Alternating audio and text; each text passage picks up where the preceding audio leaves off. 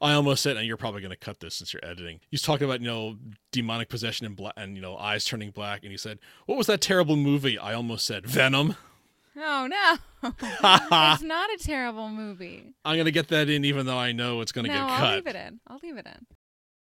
We can do this all day. Episode 22 Thor Ragnarok review. Are you ready, partner? Rock and roll, Buckaroo.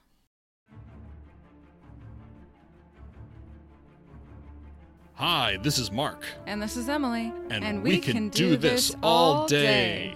A podcast where we review all the movies in the Marvel Cinematic Universe. We'll go through each film in the MCU chronologically and discuss our overall impressions things we liked, things we didn't like, and everything in between. We hope you'll tune in and stay with us till the end of the line. Hey, Emily, Hello. it's Friday. It's Friday again, which means you and I are talking MCU stuff. It's Friday, Friday. Gotta get down on Friday. Okay, uh, am I supposed to know that? What? Yeah, I'm. You I'm don't know Rebecca Black? who's Rebecca Black? I'm Oh, 40 I'm 40. I'm 49. Okay, and? I'm ancient. I I told you. You know me well enough. I checked out of Oh, contemporary music as of like 1997. No, it's not even that. It's not even that it's contemporary music. Okay, well when was it made? No, it's not it's not about the time, it's about the the vibe. It was like a meme. There, I put it in our show notes. You don't have to watch it now, but I just want you to experience Rebecca Black Friday. Okay. Where in the world were we going with that? Well, welcome to the show, everybody. Boy, we're going to have some cold open material. Welcome to the show, everybody. I'm no, Mark. I'm keeping that right here. I'm sure you That's are. not getting moved. That's staying this- right here. Emily's editing this one, so Off the rails immediately. the only way to do a podcast. Ugh, this is how we roll. We can do this all day. Is your home of random weirdness and Mark being a total dope. Hi, I'm Mark Villa. Welcome to the show. As always, I'm joined by Emily Griswold. Emily, say hi again. Hello again. We are rapidly working our way through phase three of the MCU. I can't believe, you know, it hasn't quite been two years since we first started this little adventure, and we are already up to Thor Ragnarok. We are moving very quickly into some very serious movie territory here. We're coming up on the big guns uh, in just a couple of episodes, uh, most notably Infinity War and Endgame. So, yeah, that's kind of surprising. I just can't believe that much time has passed. We finally, we're almost there. We are almost there at the big ones and that we still have more to talk about even once those are done, which is amazing. Let's see. I think we do have a little bit of MCU news. Fire up the ticker tape machine. Well, the only thing we had really noteworthy to report on, we finally got a release date for the Ms. Marvel show on Disney Plus, including a teaser trailer. That show is going to drop on Disney Plus on June 8th, 2022. It will be six episodes long, just like most of the other shows have been thus far. Just a little point of trivia it will be the first MCU related anything to get a PG rating. Everything else has been like, you know, PG 13 in the theaters or TV 14 on the TV on, Mar- on Disney Plus. But they've got sort of a much more sort of kid and teen friendly vibe, I think, on Ms. Marvel, which would probably explain the rating. So that'll be kind of interesting. You know what's not PG? What's not PG? Moon Knight. Moon Knight is definitely not PG. We, are you uh how far are you caught up? I'm are caught you, up. Yeah. Well, yeah, there are two episodes as of this recording, so we've seen them both. What's your opinion? I really li- I'm confused. I'm thoroughly confused, but I like it. I'm enjoying it quite a bit. Obviously, it's too early to tell whether or not it's my favorite. I need to see all six episodes. Right now, I can't say that it's my favorite, but I am enjoying it. I think they they're doing justice to the character in the comic book so far. There's a lot of weird stuff. If you don't have any familiarity with the comics, I can I can kind of see how you yeah, might be a little confused. I have nothing except it's Oscar Isaac, and the vibe between Mark Spector and Stephen Grant kind of reminds me of Venom.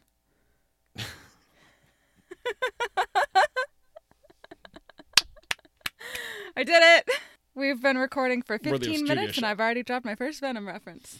there, you're Welcome to the show. So there you go. Whoever that friend of Emily's is on Twitter who likes all of the Venom references, there you go. You get one really, really early in this one. Hope you're happy. Enjoy the show. But anyway, so we got uh, more Moon Knight coming up for another month. It's been a really interesting show. I'm enjoying it. But now, on to the main event. Time to talk some Thor Ragnarok. I don't know why, but when we started recording, all I had in my head was Enter Sandman. I know that's not the song from this. The song from this is Immigrant Song, Led Zeppelin. But in my head, I'm thinking Enter Sandman. Well, I think any heavy metal kind of goes together with Thor. You think Nordic Vikings and Nordic gods who just go around bringing death and destruction and big swords and blood and stuff like that. Heavy metal seems like it would go hand in hand with Norse mythology in a lot of ways. So, we're here to talk some Thor Ragnarok tonight. Thor Ragnarok opened in the US on November 3rd, 2017. It stars Chris Hemsworth, Tom Hiddleston, Cate Blanchett, Idris Elba, Jeff Goldblum, Tessa Thompson, Karl Urban, Mark Ruffalo, and Anthony Hopkins. The film was directed by Taika Waititi. It was written by Eric Pearson, Craig Kyle, and Christopher L. Yost. Having only made a handful of independent films and TV shows in his native New Zealand up to this point, Taika Waititi was a bit of a bold choice by Marvel at that time. But apparently, they were really impressed with his ideas for the film, and now he's almost a household name in cinematic circles, whether it be as a director, a writer, or an actor, and his work now spans Marvel and Star Wars, as demonstrated by his work on The Mandalorian, as well as his indie cinema wheelhouse, with films like Jojo Rabbit. At the box office, Thor Ragnarok had a budget of $180 million and it grossed a whopping big $854 million in box office receipts. It may not have crossed the billion dollar threshold, but it came pretty darn close. And uh, you know, 854 million bucks is still a lot of money. It remains the highest grossing Thor solo movie thus far. It's the 13th highest grossing MCU film out of the 27, just ahead of Guardians of the Galaxy and just behind Guardians of the Galaxy Volume 2. The fourth movie, Thor Love and Thunder, is set to premiere in theaters on July 8th of this year, and it will be the first time there has been a fourth solo outing for an MCU character. I think it's a fantastic film. I think it's a great Marvel movie. It might even be a great Thor movie.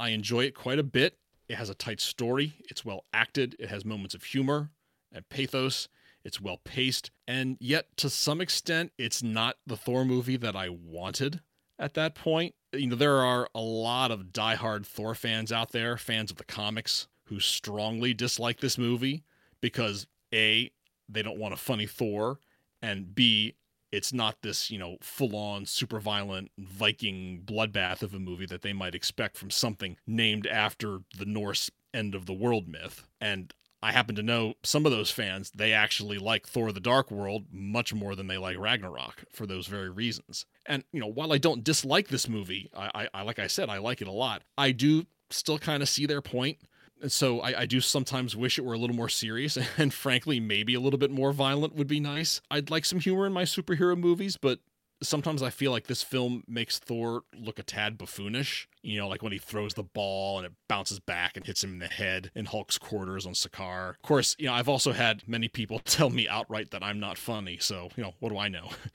anyway, if not for that awful final hour of Thor the Dark World, it would actually be higher on my list, you know, maybe even higher than this movie. And don't get me started on how they killed off the Warriors 3. That probably lowered my ranking more than anything else. But Chris Hemsworth, he was getting bored playing serious Thor, and he insisted on making a movie that featured him in a more comedic light.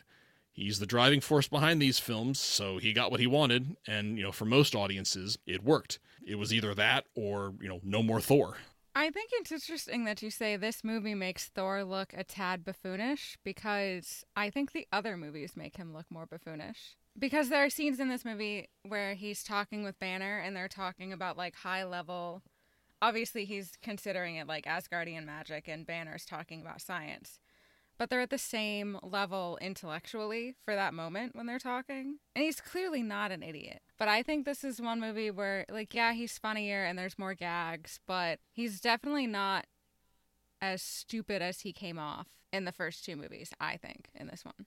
And that's why I liked it. I like that he's not a total idiot, and I like that it's funny. I mean, he comes off a lot in the first two movies as not smart. Maybe buffoonish was not the right word. I think what I sometimes. Well, no, I agree bris- with you, though. I agree with you that the other two movies he came off as buffoonish. I don't think he comes off as buffoonish in this one. Which is why I, maybe I should have changed.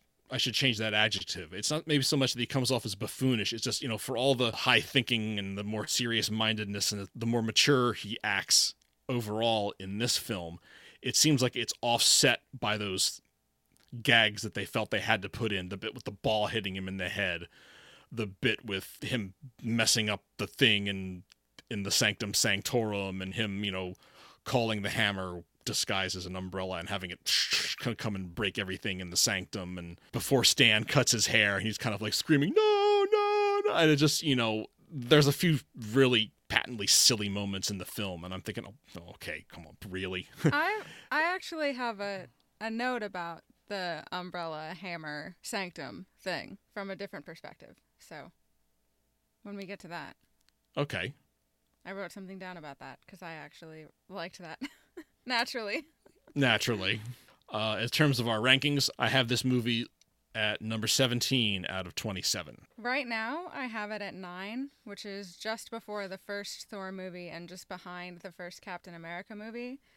And of course, as we head into Infinity War and all of the newer movies, I think there's going to be a big shakeup because right now, Incredible Hulk is still my lowest ranked movie and it's only at number 20. So we're going to need some space soon here because I don't think any of the newer movies are as bad as Incredible Hulk. Well, it's funny you mention it's funny you mentioned lowest ranked movie because we are rapidly, rapidly, rapidly approaching my lowest ranked movie. It'll be here sooner than you think. More on that at the end of the show. And now on with our story. Two years earlier, Thor left Earth following the events of Avengers: Age of Ultron in search of the Infinity Stones.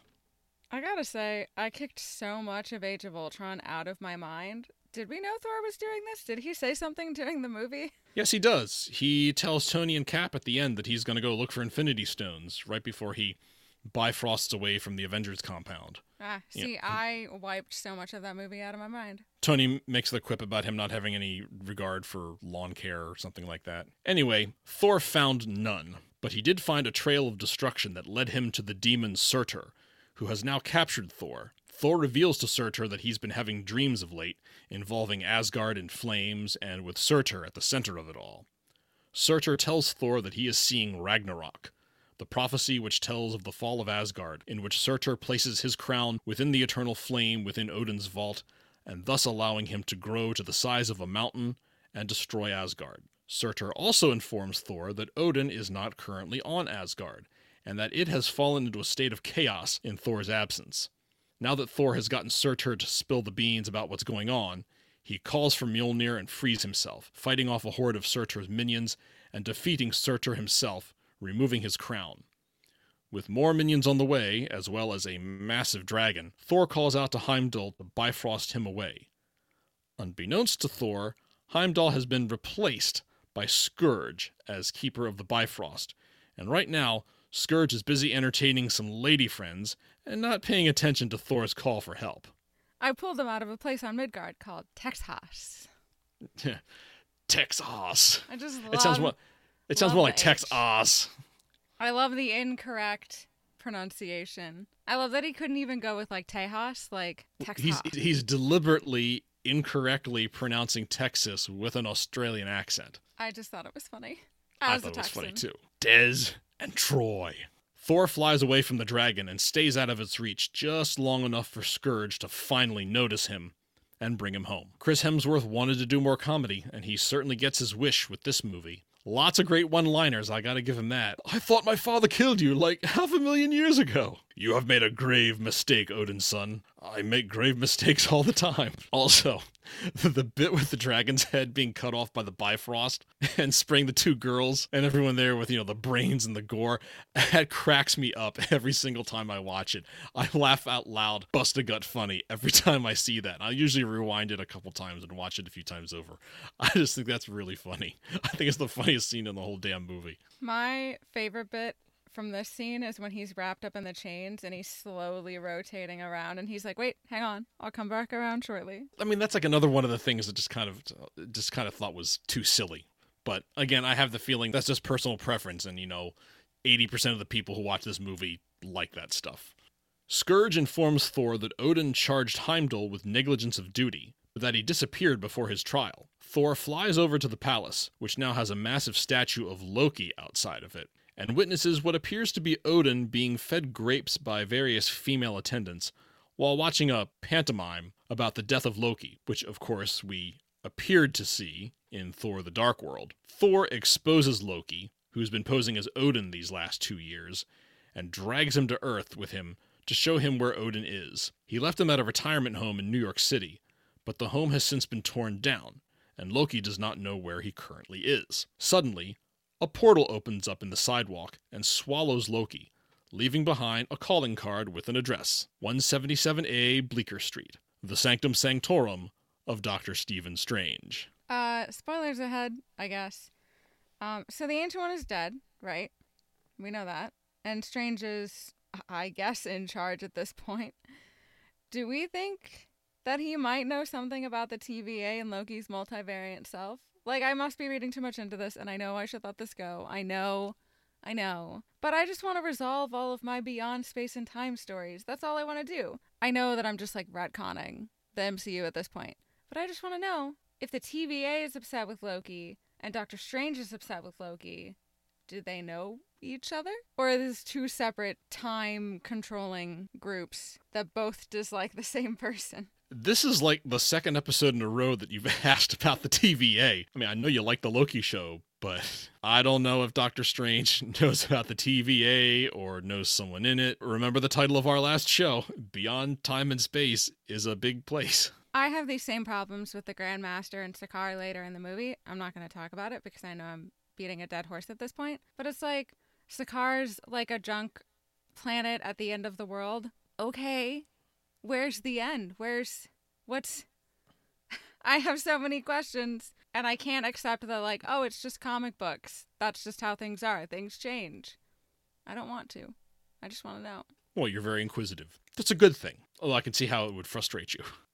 Loki's presence on Earth caught Strange's attention, which is not unusual given Loki tried to take over the Earth the last time he was there. Thor informs him that they're looking for their father and that they intend to return to Asgard as soon as they have located him. Strange tells Thor that he knew his dad was on Earth all along, but that Odin insisted he not inform Thor, as he had decided to remain in exile on Earth. Two more peak comedy moments for me, of which there are many in this movie, of course, is after all of the sort of rude and dismissive behavior from Strange, Thor pays him back in kind by destroying many things with his umbrella. Like, that's how it came across to me. That he noticed that Strange was being a jerk and dismissive and not wanting to listen to him and thinking that he's just a big oaf. And then to be like, oh yeah, I'm just waiting. I don't I don't know. It's my umbrella is doing that. I had no idea. That's how I read it. All right. Yeah, I can kind of see that. I like that. And also the whole Loki, like, I've been falling for 30 minutes. Yeah. always gets me. I, I do like that. I do like the I've been falling for 30 minutes gag. That was pretty funny. Strange portals Thor and Loki to Norway, where Odin is preparing to meet his end. He tells his sons that, despite Thor having dispatched Surtur, Ragnarok is coming in the form of Hela, the goddess of death, and Thor's older sister. Odin says her destructive appetites grew too strong for him to control, so he imprisoned her away from Asgard, from which she draws her power. With Odin gone, she will be released, and she will be nigh unstoppable. It will be up to Thor and Loki to deal with her without his help. And with that, Odin transforms into wisps of light that rise up into the sky. Yeah, I think it's a shame that Anthony Hopkins doesn't get a longer finale in the MCU because, for no other reason, it's freaking Anthony Hopkins. His swan song here is so abrupt.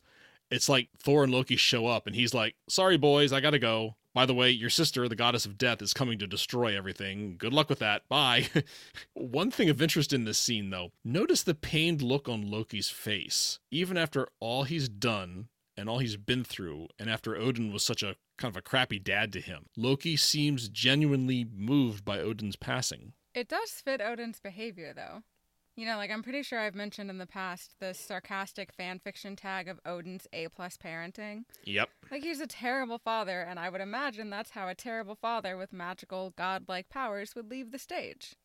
Moments later, Hela arrives, released from her prison by Odin's passing. Thor hurls Mjolnir at her, but she catches it easily and then destroys it. Loki calls to be yanked away, but Hela follows them into the Bifrost, where they fight in transit. Loki and Thor are thrown from the Bifrost out into space, while Hela proceeds to Asgard. She is met by Skurge, Fandral, and Volstagg, who are manning the Bifrost terminal. She kills Volstagg and Fandral and recruits Skurge, who was reduced to mopping up after his negligence at the beginning of the film, to be her executioner. So, as I alluded to at the beginning of the show, I will never forgive the writers for killing off the Warriors 3 in such a quick, unheroic, and haphazard manner. I mean, at this point, you know, Hogun is still alive, but spoiler alert, not for much longer. This, perhaps more than anything else, is what keeps this movie ranked as low as it is, you know, in my rankings. I know they don't have a lot of screen time in these movies, but I still love them, and I think it was a travesty to make them suffer such pointless deaths so early in the film. I know that you're bothered that I don't really care much about this part, but I'm going to talk about Hela. I'll tell you though, if this movie had come out when I was like 13 and obsessed with gothic, witchy, vampire, horror vibes, you know, not that I'm not into that stuff now, but every interest is way more aggressive when you're 13, Hela would have been like my favorite character ever. Completely unhinged character who's got cool weapons, an excellent wardrobe, and a side part with aggressively dyed black hair. Count Teenage Emily from 2003 to 2006 all the way in. Despite the fact that I never had and never will have a gothic witchy vampire thing, for lack of a better word, I like Cate Blanchett as Hela too. I very much admire her appearance in this film. Let's put it that way. You're watching the movie for the plot, as we would say. I'm watch yes, I'm watching the movie for the plot. Thor lands on the planet Sakaar, a world covered in trash and surrounded by wormholes. He's about to be taken by scavengers when he is seemingly rescued by a formidable, but obviously very drunk, woman called Scrapper 142. But she liberates him only to subdue him herself with an obedience disc. This planet always makes me think of WALL-E. Like all those and all those scavengers remind me of the they have the same vibe as a lot of those auxiliary characters on the desert planet in Star Wars. Oh, you mean like the uh oh yeah, like all the other All the inhabitants on like Tatooine and Desert scavenger types. or Tatooine or whatever Yeah. that stupid desert planet in the new movies was called. What is it? Wait, no, what is it? Jakku. Also, also Valkyrie. Yes. But we don't know that yet. I know, we're getting there. On Asgard, Hela is greeted at the palace by the entire Asgardian military, led by Hogun. After declaring her intention to turn Asgard into a world of conquerors and restore its rightful place in the universe, she kills Hogun and slays all of the soldiers sent to stop her. Meanwhile, a cloaked figure sneaks into the Bifrost terminal and steals the sword that controls it. Well, at least Hogun got to put up a bit of a fight before he was skewered. Maybe that was to make up for his virtual absence in the Dark World. Do you think Odin ever saw Hela in Loki? Like the grand villainous declarations, the horns, the same color scheme. I wonder if Odin realized he was just always bound to have an heir that was just like that, you know, like destiny. Destiny or self fulfilling prophecy? I don't know. Are they one and the same?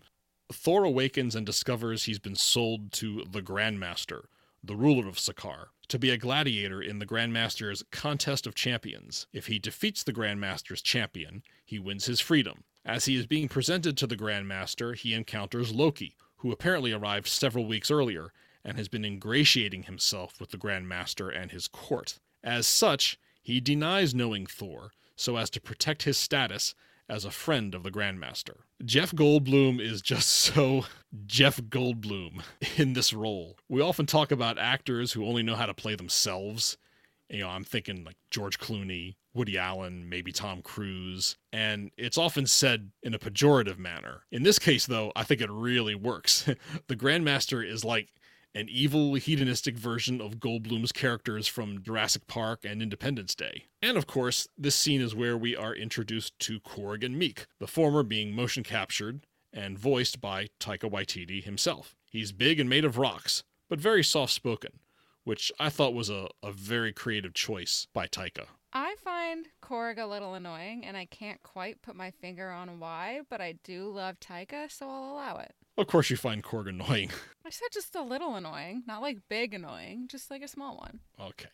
With all of Asgard's defenders seemingly slain by her, Hela and Skurge enter the palace. She tells him that she was Odin's weapon in the various conquests that built the Nine Realms and the Asgardian Empire, but that Odin banished her once her ambitions outgrew his. Using the eternal flame from Odin's vault, Hela resurrects her giant wolf Fenris, as well as all of the dead Asgardian soldiers who fought alongside her all those eons ago. Whoa. Loki visits Thor in his cell on Sakaar. They spar verbally for a bit. Loki gets in a dig about how much it must suck to be lied to, and Thor points out all the trouble Loki has caused since he faked his death. Loki urges Thor to hang tight while he continues to ingratiate himself with the Grandmaster, in the hopes of one day leveraging that into a chance for Loki and Thor to either escape or, better yet, take over Sakaar. What's interesting about this scene is how different Thor's reaction to Loki is this time around. For the first time, he isn't screaming his head off and laying into him. In fact, it actually irks Loki that Thor won't say anything to him at first. It's like Thor has learned after all this time that responding to Loki won't do anybody any good. What do you want me to say? It's like he realizes he's better off saving his energy, you know, for getting off Sakaar and defeating Hela back home rather than arguing with his brother. This almost tempted me to go back and rewatch the scene of Loki and Thor talking when Loki was in his cell on Asgard in Thor the Dark World. But we all know how I feel about that movie, so you can imagine that it didn't happen. As Thor prepares to fight the Grandmaster's champion in the arena, he sees Scrapper 142 drinking in a bar that, for some reason, is positioned near the gladiator staging area. Korg tells Thor that she's Asgardian. Thor takes a good look at her and notices a tattoo on her forearm, identifying her as a Valkyrie, Asgard's legendary elite force of women warriors. Thor approaches her and tells her that Asgard is in danger. She rebuffs him as he is dragged off to fight in the arena, after a quick haircut by Stan Lee. I need a scene of Thor, I love women, not in a creepy way, Odinson trying to talk to Okoye or anyone from the Dora Milaje. Well, you know, he was just he was just trying to, you know, okay, he was I'm not making excuses for him, but I I just imagine how that would go down. Oh, it won't go down well at all. no. Yeah. I've never seen a human female take down an Asgardian, but I I that would probably be that would probably be a first. For for everything there is a first time. Thor, or Lord of Thunder as the Grandmaster refers to him, heads out into the arena to face the Grandmaster's champion, who turns out to be none other than the Hulk. Despite Thor's initial joy and relief at being reunited with him after his disappearance right after the Battle of Sokovia, Hulk is in no mood to talk. They're no banner, only Hulk. Thor tries desperately to talk him down, but Hulk attacks him and begins to pummel him into the Stone Age. My favorite part of this is like, I don't think Thor is stupid at all. So he knows exactly what he's doing when he calls out Loki before the fight. He's like, Loki, Loki's here too. Loki, look who it is. And Loki's sitting next to the Grandmaster the whole time, like, ah, no, no, no, no, no, no, no, no. Yeah, he's kind of got that, like, I have to get out of here right now. Yeah, I am like, so dead. Thor isn't doing that just because he's like, oh, Loki would enjoy this. Like he knows full well what Banner did, what Hulk, what Hulk did to Loki back in the first Avengers movie. Like he knows that Hulk doesn't like him. I love how Thor tries to do Natasha Romanoff's lullaby. Instead of de-hulking, Hulk grabs Thor and just starts to ragdoll him like he did to Loki in Avengers. You know, it's kind of like you have, you know, one homage morphing into another. And he keeps doing it later on. The sun's going down. The sun's going down. I did like that gag. I don't know why, but I thought that was kind of funny. The sun's going down. The sun's going down. If I didn't know any better, I'd swear Taika were like mocking that. It is pretty stupid. So I mean, I don't like the whole Banner Natasha thing. So Realizing he can't talk Hulk down, Thor stops pulling his punches and fights back, putting a pretty serious beat down on Hulk, much to the shock of the Grandmaster and everyone else in the audience. But Hulk recoups and is ready to kill Thor when Thor, somehow, manages to summon lightning without the aid of his hammer and regains the upper hand in the fight. As Thor's victory seems almost certain, the Grandmaster, not wanting to see his champion defeated, activates Thor's obedience disc, incapacitating him and allowing Hulk to land a finishing blow. I just want to put this in. I love Thor's electric eyes. Like that's my favorite thing when anybody has a special power. Like if it changes your eyes, that always looks cool. How come I never knew this? I don't know. All the time I've known you, your connection to superhero movies, I never realized you were a, a you were an eye person. I think it's super cool. My other favorite is when someone's possessed and their eyes turn black. What's that terrible movie that Sebastian Stan was in? The Covenant. Have you ever seen The Covenant? No, I first of all, I'm shocked that you I'm shocked that you would put the words "terrible movie" and Sebastian Stan in the oh, same he sentence. would he would agree. But it's called The Covenant, and Sebastian Stan is part of this evil witch coven, and his eyes turn black when he uses the power because they're evil, and it's the best part of the movie. The rest of the movie kind of sucks, but that part's pretty good Yeah, but you watched that movie for the plot, right? for the plot. Most Okay. definitely, Gotcha. the plot's great. Everything else is just terrible. On Asgard, Hela and her army are ready to set out and force the Nine Realms into submission when they discover that the sword that controls the Bifrost is missing. In response, they start rounding up the Asgardians who have yet to fall in line. We then see a group of Asgardians fleeing Hela's undead soldiers. They run into the cloaked figure who stole the Bifrost sword. It is Heimdall. After slaying their pursuers, Heimdall leads the fugitives to a sanctuary where hundreds of Asgardians are hiding. Is there any lore to how big Asgard is? Like, is it just this one city on a whole planet? I mean, it can't be more than a couple thousand people at most, I imagine. Well, yeah, it is kind of like one big city on a floating thing with some, you know, surrounding countryside and so forth. One source I, I consulted after I read your question says that it's it's roughly the size of the U.S. So and this it is just, you know, happening in like California. doesn't- it doesn't or it doesn't orbit anything, or you know, there's nothing orbiting it. It's just out there, and it's the size of. I think then I just, if I didn't live in the main city, I just wouldn't be bothered then. I'd be like, oh, that's so far away. What? Oh, Hela's back? Oh, okay. That's like three time zones away at least. Thor regains consciousness in Hulk's massive quarters. Hello, gratuitous images of shirtless Chris Hemsworth. Thank you, Taika Waititi. I think Chris Hemsworth is like contractually obligated to have at least one shirtless scene in almost every Marvel movie he's in, or at least all the solo Thor movies. I approve. I know several people, mostly of the female persuasion, who would approve, who do approve. Thor asks Hulk how he got to Sakaar. Hulk responds that he arrived by Quinjet, and he points out the window to a Quinjet parked amidst one of the junk piles outside the Grandmaster's palace. Before he goes to it, he reaches out with his thoughts and tries to reach Heimdall. Heimdall responds that he can hear Thor but not see him. He is, however, able to briefly bring Thor's mind to Asgard with him so he can witness what has been happening. With Hela deriving her powers from Asgard itself, she is only growing stronger. He tells Thor that he's needed back home urgently. Thor tells him he doesn't know how to get home, what with all the doorways surrounding Sakaar. Heimdall tells him to go through the big one before releasing his connection with him. Heimdall's increasing participation in these films is kind of neat. In Thor, he was a passive observer. Here, he's actively trying to save Asgard and its people. And as we all know, Idris Elba makes anything he's in cool. And he's got the necessary cool special eyes. With Hulk's help, Thor is able to lure Valkyrie, I'm just going to start calling her that now, into Hulk's quarters long enough for him to talk to her. He tells her that Odin is dead and that Hela has returned to conquer the Nine Realms. She tells Thor that her unit was sent out by Odin to stop Hela initially, and that the rest of them were slaughtered. And as such, she has no intention of taking on Hela again, nor does she wish to get caught up in another Odin family drama. Thor steals the obedience disc controller from Valkyrie and removes the disc on his neck before escaping the palace. While I do like the juvenile nature of the playground insults that Hulk and Thor use against each other in this scene, I really like the moment immediately afterwards with Thor apologizing to Hulk and Hulk talking about how he's angry all the time. There's something very novel about the two strongest Avengers, the ones capable of inflicting the most physical damage and destruction, having this really quiet, thoughtful kind of moment together. I think it's it's it's really brief, but really effective. Thor goes to the Quinjet and tries to fire it up, but Hulk follows him and is inadvertently causing additional damage to the craft.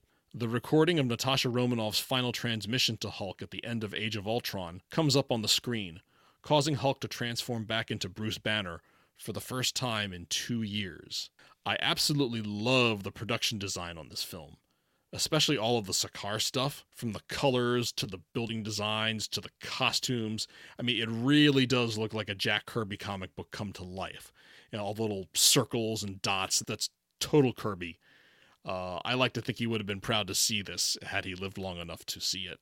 The Grandmaster orders Loki and Valkyrie to find Hulk and Thor or be executed. The two get into a brief knife fight with each other, during which Loki forces Valkyrie to relive the slaughter of the rest of her team by Hela. She then overpowers Loki and takes him captive. Loki definitely deserved to get SmackDown for that, but that's a really cool power. I really liked that. Have they ever have they established that he can do something like that, or is it just sort of a general Loki messing with your Loki head? magic thing. Loki magic thing? Okay.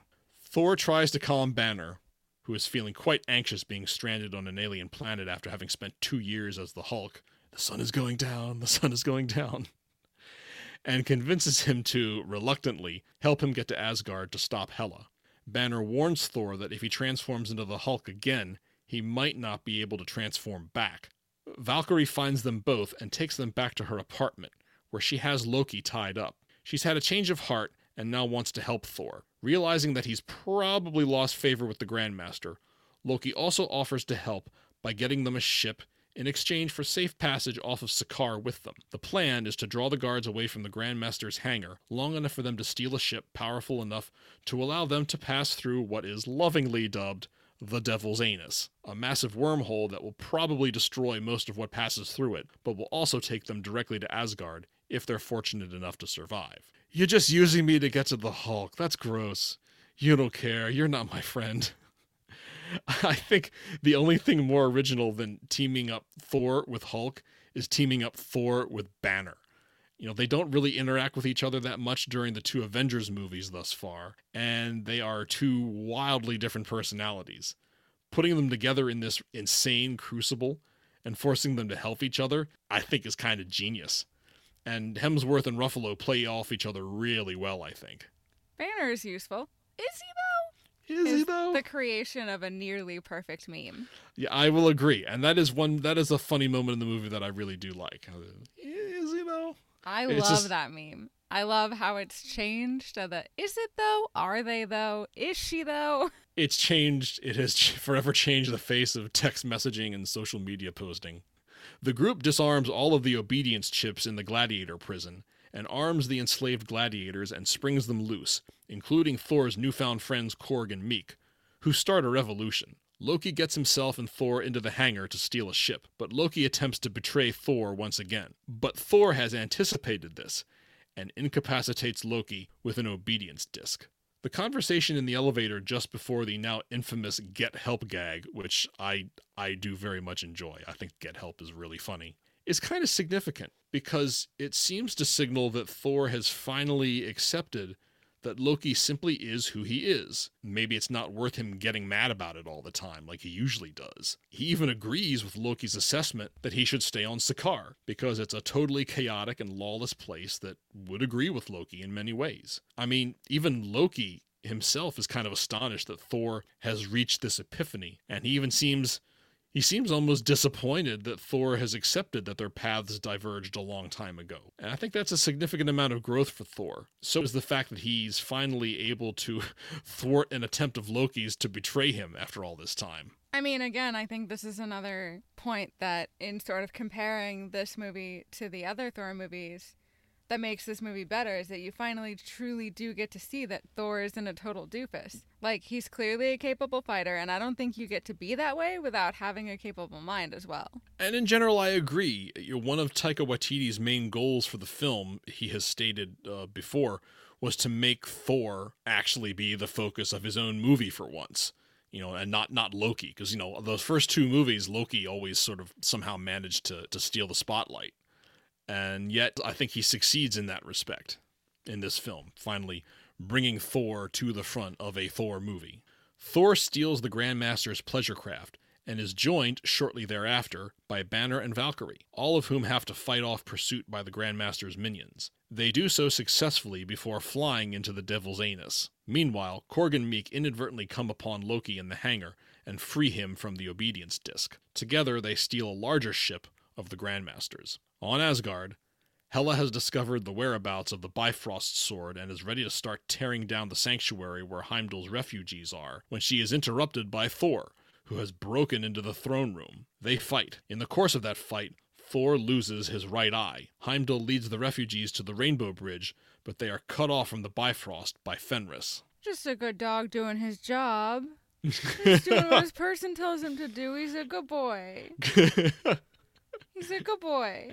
Good giant Asgardian wolf. Good giant Asgardian He's a good dog. Just doing his job. Also, how many times has Asgard had to rebuild the Rainbow Bridge now? It's like every movie the bridge gets destroyed. This can't be easy material to get. Well, I guess the good news is they won't have to rebuild it after this one. Well, yeah, there's no more Asgard after this. Whoops. Shh, spoiler alert. Yeah, well, we already know what Ragnarok's supposed to do. I know, I know, I'm just being silly. Banner and Valkyrie, now in her Valkyrie uniform, arrive in the Grandmaster's ship and attack Fenris from above. Heimdall turns the refugees around, but they are blocked by Hela's undead army, led by a reluctant Skurge.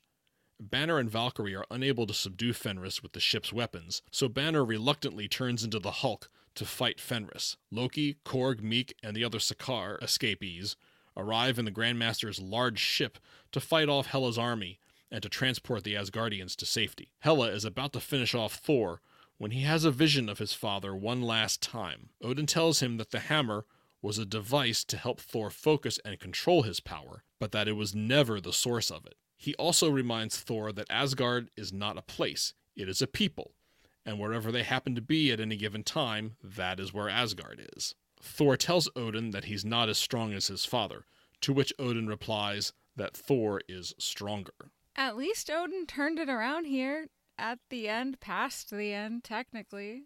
Says the appropriate things he should say as the king and as Thor's dad, so maybe he's not totally useless when it counts. No, he's not. It's just, you know, it's just that it took him dying in order to bring him around. Back in reality, Thor summons a massive lightning blast that temporarily incapacitates Hela. While she is out, he uses his power to fight the army on the bridge alongside the other Asgardians, Heimdall, Loki, Valkyrie, and Hulk. It becomes apparent to Thor that with Hela drawing her power from Asgard itself, only Ragnarok can stop her. Needing to buy time for the refugees to board the ship, Thor and Valkyrie engage Hela on the bridge, while Loki uses the smaller ship to fly back to the palace. Hela's army attempts to prevent the large ship carrying the refugees from escaping, but Skurge, realizing what a coward he's been all along, sacrifices himself so that the ship can escape. Loki puts Surtur's crown into the eternal flame, thus recalling him. While down in the vault, we see Loki eye the Tesseract. Hint, hint. Surtur emerges from the palace and begins destroying Asgard. Hulk grabs Thor and Valkyrie and leaps with them aboard the fleeing refugee ship. I know this is a serious moment, but that little argument about Hulk not being allowed to smash is funny. But big monster! Not this time. I did enjoy that one too. I thought that was a big monster. He kind of walks away like, oh. He's like, I don't understand the logic here. You guys are always asking me to smash, but not this time? Ragnarok is fulfilled as Surtur destroys Asgard, killing Hela. The refugees on the ship can only look on in horror and despair. I'd watch a season of Loki where he steals the Tesseract here and becomes another variant. I'd watch it if it didn't suck after the second episode. Hey, hush, you. Thor, now sporting an eye patch, appears before the Asgardian people on the bridge of the ship as their rightful king. He decides to set a course for Earth. This movie has what might be my favorite ending credits of any film in the MCU. I love the graphics representing the action of the film, and I love the representation of the Jack Kirby esque colors and designs. And of course, that awesome 80s style version of Mark Mothersbaugh's theme music from the film. For those of you who don't know, Mark Mothersbaugh was the co founder, lead singer, and keyboardist for the legendary new wave band Devo. And this music is like a love letter to his time in Devo. And as a member of Gen X and a lover of 80s music, this makes me quite happy. In a mid credit sequence, Loki voices his concerns to Thor about returning to Earth, but they are interrupted by the arrival of a massive ship. Things are about to get really rough over here. In a post credit sequence, the overthrown Grandmaster confronts his former subjects and congratulates them, calling it a tie. And there is your movie. This is the part of the podcast where we talk about characters and actors. Starting with, once again, Chris Hemsworth as Thor. Chris Hemsworth delivers what I think is, up to this point, his best performance as Thor thus far.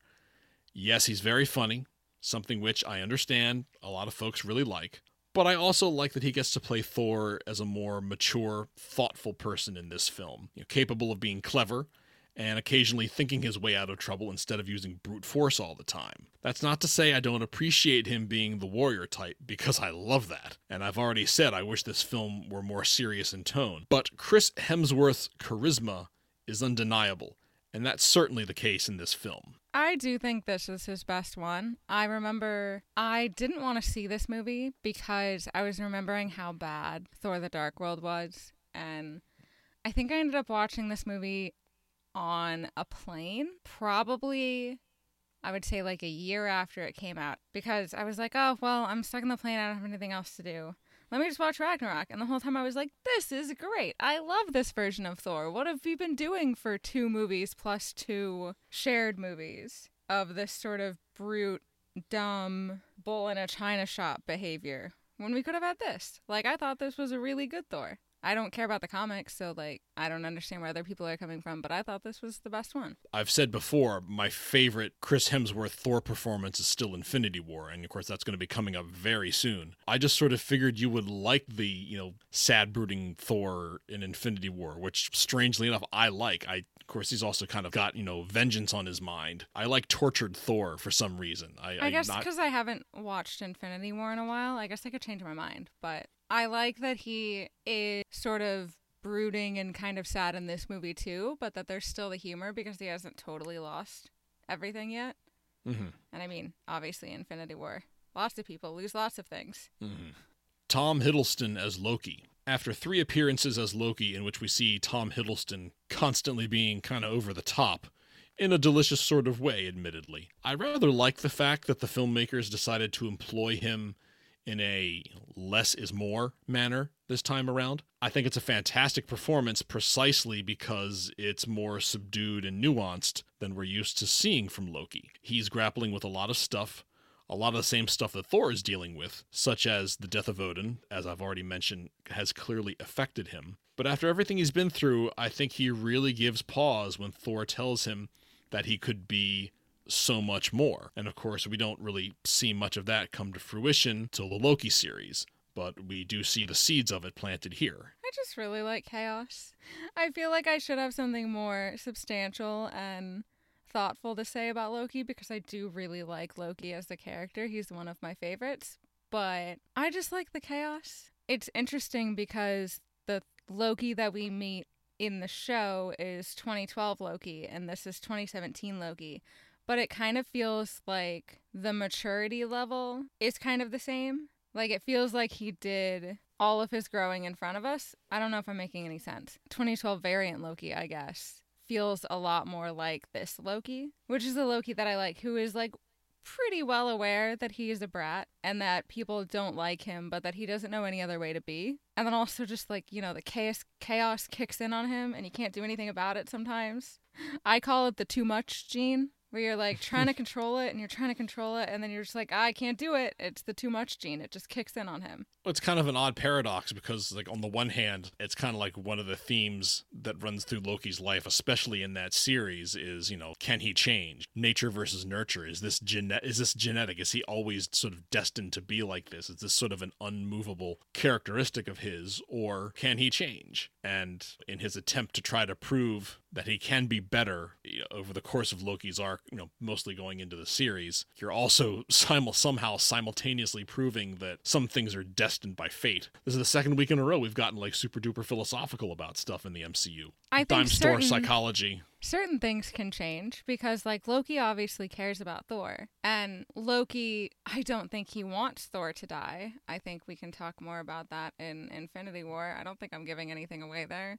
I'm giving just confusing signals here of what may happen in Infinity War.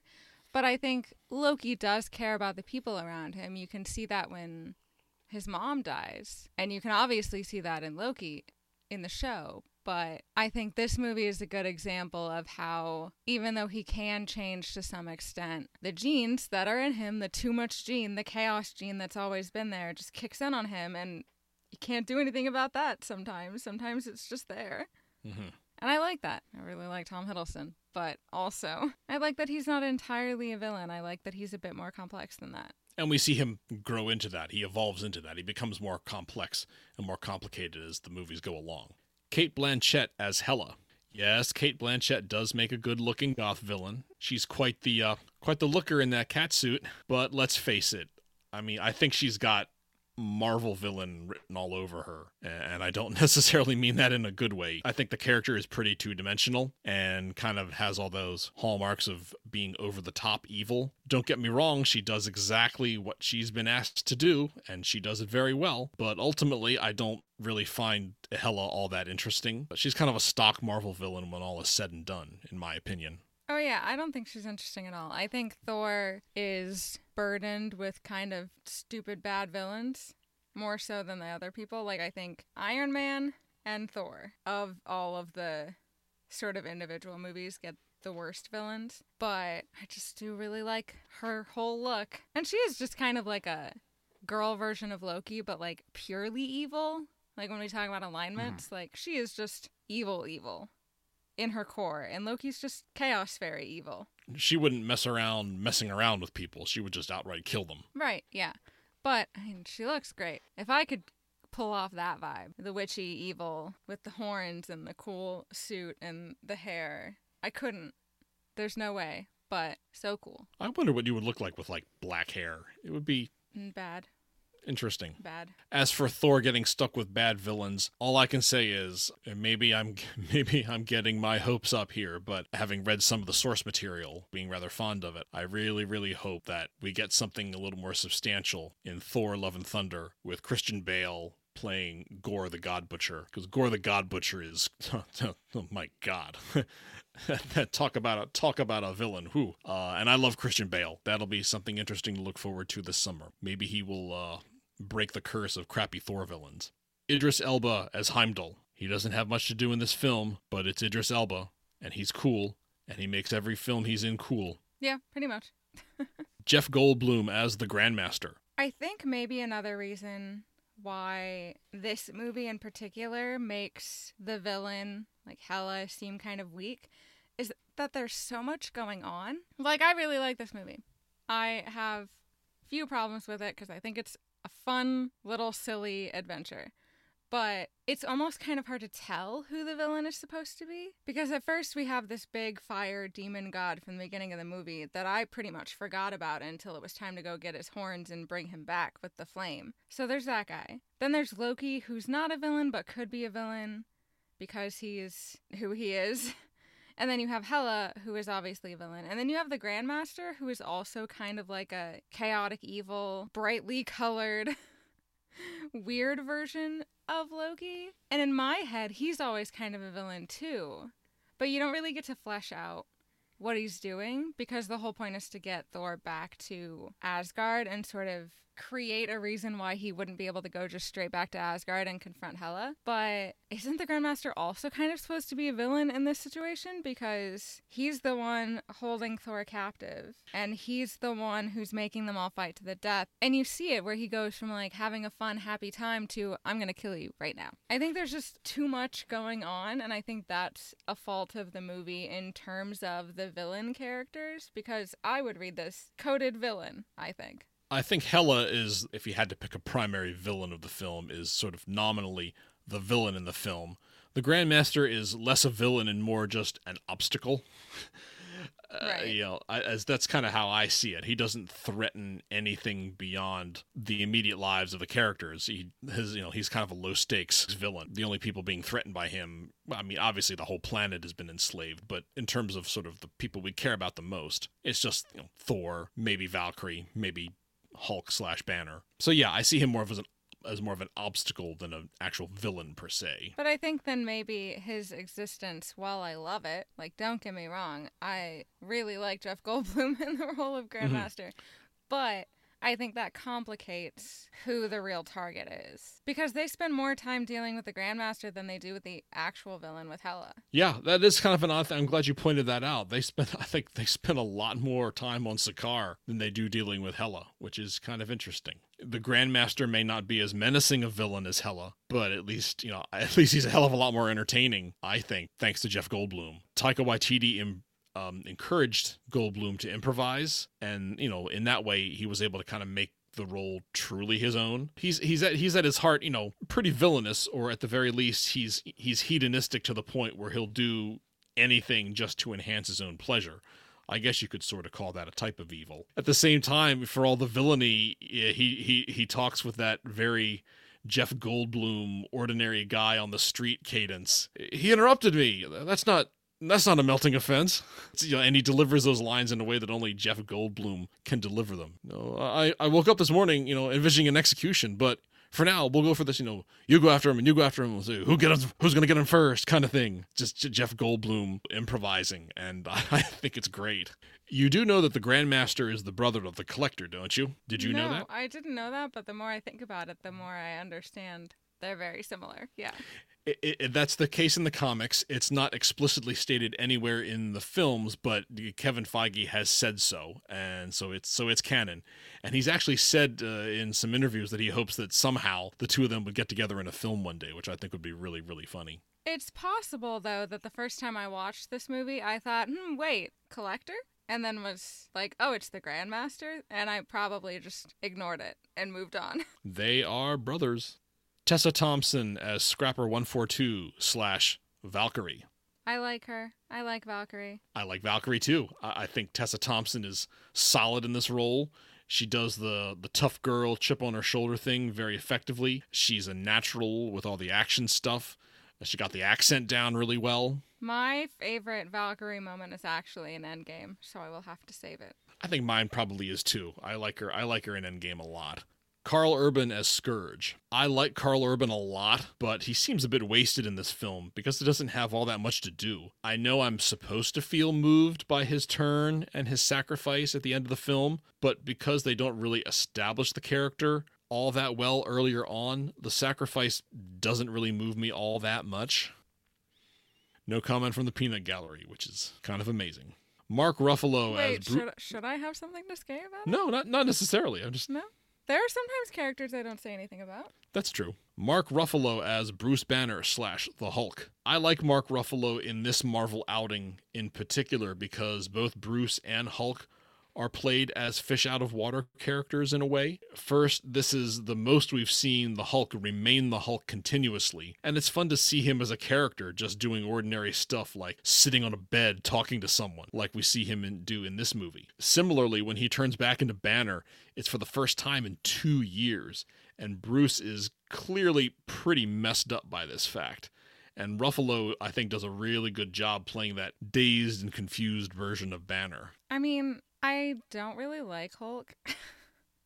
I guess that's evident by the fact that I don't like the Incredible Hulk movie, but that's a totally different character. Like that's Edward Norton's Hulk. But I don't know, the the big monosyllabic oaf kind of thing just doesn't work for me. Like I've always preferred Banner over the Hulk. Mhm. And I kind of wish there was a way, not the way they do it in Endgame, to like combine the two. I'm kind of thinking um McCoy in X-Men. Oh, uh, Beast. Yeah. Hank, Hank McCoy. Yeah. Like I really liked Hank McCoy and I liked Beast and I liked the way they did that. Sort of in all of the iterations I thought it was nice. And so I'm always just like wanting more from Banner and from Hulk. And I think he probably gets shortchanged a lot because he doesn't have a solid base like everybody else, but he's supposed to be this big main character. Is he going to be in She-Hulk? Or is that a completely different yes. thing? Yeah. Well, abs- well, we know Mark Ruffalo is going to be in She-Hulk. That's confirmed. Mark Ruffalo is definitely going to be in She-Hulk, which I, I would certainly hope so. Jennifer Walters is his cousin, and you know She-Hulk's origin story involves Bruce Banner giving her a blood transfusion if they stick to the comics at all. So yeah, I would. he he needs to be in that show at least for one episode. Because I, I do really like Mark Ruffalo. I've seen him in a lot of other things, and I do really like him. I would like to see more better things out of Bruce Banner and the Hulk. It'll be kind of interesting. I know we'll we'll see him in She-Hulk, but beyond that, I don't know. Spoiler alert! I wonder if that little tease at the end of Shang Chi indicates that he's going to be in something besides She-Hulk, since he's kind of a legacy character who we know is you know still alive. Finally, Anthony Hopkins as Odin. Well, this is Anthony Hopkins' briefest outing as Odin, and as you alluded to earlier, it is kind of nice that we finally see him acting like a father, even if he's dead. Is I feel, No, I feel like earlier I was gonna try and make a joke about Odin's A plus parenting and upgrade him, but the joke is that it's sarcastic, and so I was gonna be like, okay, so he's like a C plus parent in this one. Uh, I don't know. Yeah, see, I, I don't know get, if it lands, so get, I didn't write it down. I'll probably give him a B minus. no, I think if I were really grading him on a not sarcastic level, I would still give him like a C plus. Even in this film. For this film, I think For he would film. have failed all of the other times. Okay. This so is he bringing a, him back up. He gets a passing grade this time around. Right. Even if just marginally gotten some C pluses. They were hard earned. You got to no, do what I, you got to do. I never. I did. I hope I didn't imply that there was anything wrong with a C plus. There's not. One would expect more from Odin. No, then again, maybe not. I have to kind of you know. I I don't know my Thor comics as well as perhaps I should. So I don't know. Maybe historically, maybe historically, if you know the character, maybe we shouldn't be expecting too much from him. I don't know. All right. This is the part of the podcast where we talk about other stuff, most notably music. I really like Immigrant Song by Led Zeppelin. That's pretty much all I have to add here. I think it was a great addition to the fight scenes, and if I ever need a playlist or something to pump me up, this is definitely on that list. Okay, first of all, I must say I'm a little shocked to hear you say that you like a classic rock song, a classic rock tune that isn't, I don't know, Elton John. I like Queen. or Queen, okay. That's two. All right. Elton John or Queen, two of the Elton biggest names in two. classic rock.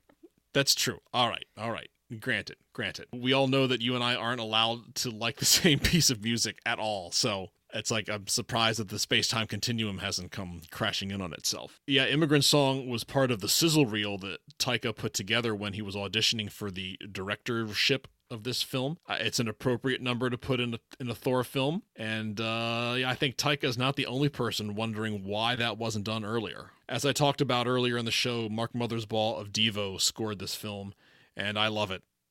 Taika was trying to make a sort of high budget version of the sci fi fantasy films of the early and mid 80s. And so Mark Mothersbaugh is I think, the perfect person to score the film. I really like his synthesizer work in this. I thought it was kind of an interesting addition to the uh, MCU film score canon. Sadly, he's not coming back to score Thor: Love and Thunder. I think um, I think Michael Giacchino, who I also very much like, is come is doing that one. Mark Mothersbaugh actually he got he got really bad COVID in the end of 2020. He was very very sick, so I, I don't know if that had anything to do with him not scoring uh, Love and Thunder or not. But uh, I, as far as I know, he has I hope made a full full recovery.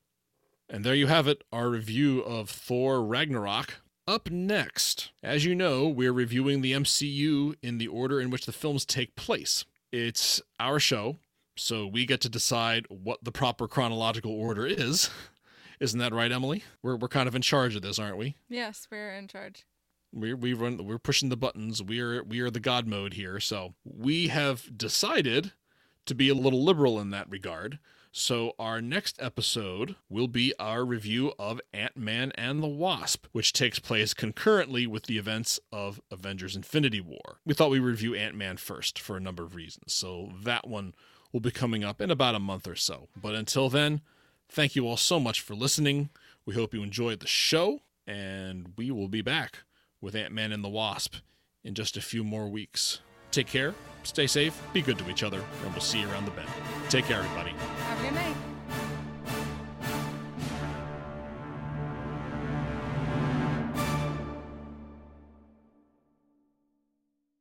Since we were talking about the end credits, of course, you're going to have to cut this out because I don't want to get us slapped with a cease and desist letter. Oh, that's right. Everything's on mute, mm-hmm. so I can't play it. Darn it. All right. Well, never mind. But I can imagine. Or I'll you get ah. here. You, ah. Here, here. No, no, no. I wasn't gonna. I wasn't gonna play that. I was gonna play the end credits music.